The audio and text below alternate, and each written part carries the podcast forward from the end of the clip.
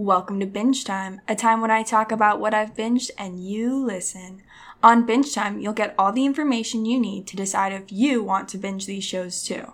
They may be old, they may be new, but as always, they will be good. Without further ado, sit back, relax, and listen to Binge Time. Welcome back to Binge Time. So today we're going to talk about the hit TV show Lost, which had about 118 episodes, surprisingly, and aired from 2004 to 2010 on ABC. Now, this amazing TV show was really cutting edge because it brought so many different things into it. It brought time travel and alternate realities and immortality and really the idea of good versus evil in physical form. And so there was constantly twists and turns and you never knew it was going to happen. And that's why it created so many dedicated followers. Now, I really want to recommend this show to people who haven't seen it, but I'd also like to recommend it to people who saw the show when it aired or saw it a long time ago and that they should rewatch it. There are a couple places it's available online. It's come on and off of Netflix consistently, but if you can find it, I definitely recommend it. I think right now, in 2020, it's available on IMDb for free, so that's a really good source, but let's go right into it and talk about the show. So you'll find there's a lot of characters in this show because it lasted so long. If you don't know the premise, I'll give it straight to you. So the show starts off with a plane crash on an, let's say, deserted island is what you think it is at the beginning. But the plane crash on this island has all these characters, so it kind of consistently doesn't change very much. But half the plane is on one side of the island and half the plane is on the other side of the island. And it's a fairly large island for them to cross. The show was actually filmed in Hawaii most of the time, and they did a really great job making it seem like a deserted island. Now, you come into problems with there are what they dub the others, which are the people who live on the island. And then you have all these characters interacting with each other and learning about each other's past. So we're going to go with the main characters of Hugo, Sawyer, Sun, Kate, John, Saeed, Jack, and Jin, I'd say, are the main characters, at least in the beginning of the show. And so all of those characters have been in the show for all 118 episodes. One of the most fascinating things about this show is that it was written with the intent of how the finale was going to turn out. So the writers knew the beginning and the end, and they were just kind of trying to get it there in the most interesting way. So I thought that was a really fascinating way to develop a show with the intent of knowing where it was going to end and how many seasons it was going to go. The show wasn't canceled. It was planned to be 6 seasons. And so that's crazy in this day and age when we've seen TV shows like Grey's Anatomy and Supernatural, which lasted, forever basically, and they just keep making up doctrine essentially.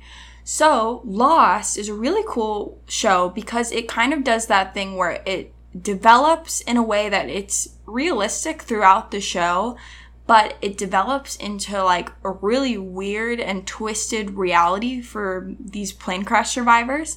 And you kind of wonder throughout the time, are they supposed to be there or was it actually an accident? And I don't think you fully get the answer to all of your questions when watching the show, but it's a great watch. So the first season really delves into who's on the island, why is it such a strange island, what's going on, how can we get off?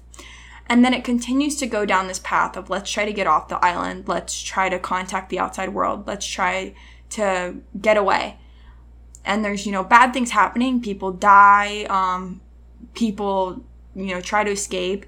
And I'm not going to ruin anything for what happens in the show, but the alternate realities become really interesting. The island has these, let's say, scientific properties. And so you find out that in the past, there was scientific research going on this island. And so that really impacts the whole storyline of who the other people on the island are and where they came from and how you can travel to and from the island.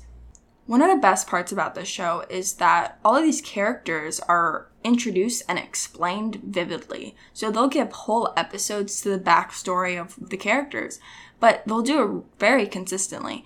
And so this way you'll learn about the major characters' backstories fully and even some of the minor characters' backstories.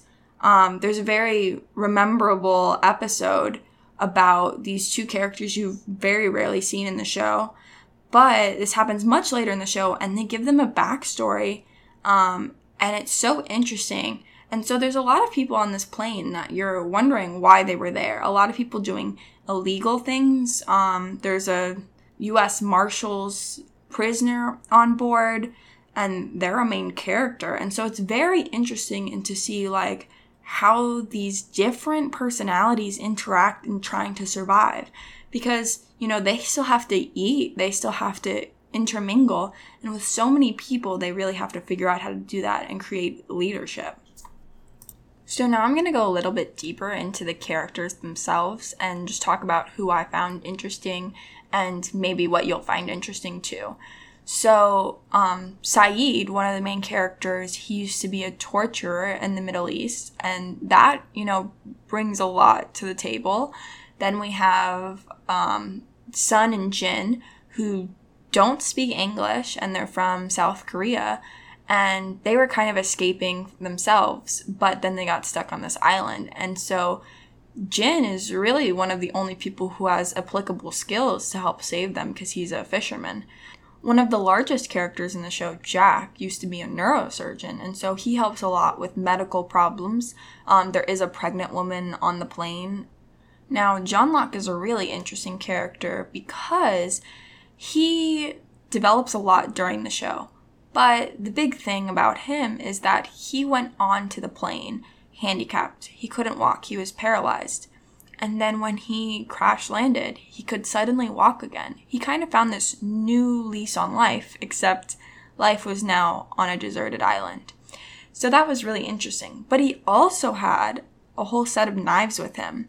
And so he could very well throw knives. And so that was a very good way to catch boar on the island. So him and Jin really probably saved the lives of many of these characters in this fictional world. Now, I remember watching this show live on TV, and it was so interesting and so different than a lot of the other TV shows, at least at the time, and I agree to say currently, because it brought that sci-fi reality into what's actually possible. It brought this idea of an island that could have really more going on than it seems, but it was impossible to find, and the people on it couldn't get off. And that aspect of it is so interesting because of the scariness of being in a plane crash, and then there being people on the island, and you don't know if they want to hurt you or not, if they are trying to do something to you or not. And you're looking for the other people on the plane, but they're literally on the opposite side of the island, and they're so far away that you can't even find them. You're afraid to go into the jungle. For the beginning of the show, they say mostly on the beach where they crashed. It's just an amazingly well-made show that I definitely recommend to everyone. Now that's all I have for today. Subscribe to Binge Time to forget about everything except TV. Come back next week to listen to a brand new show, Zoe's Extraordinary Playlist, which I definitely recommend.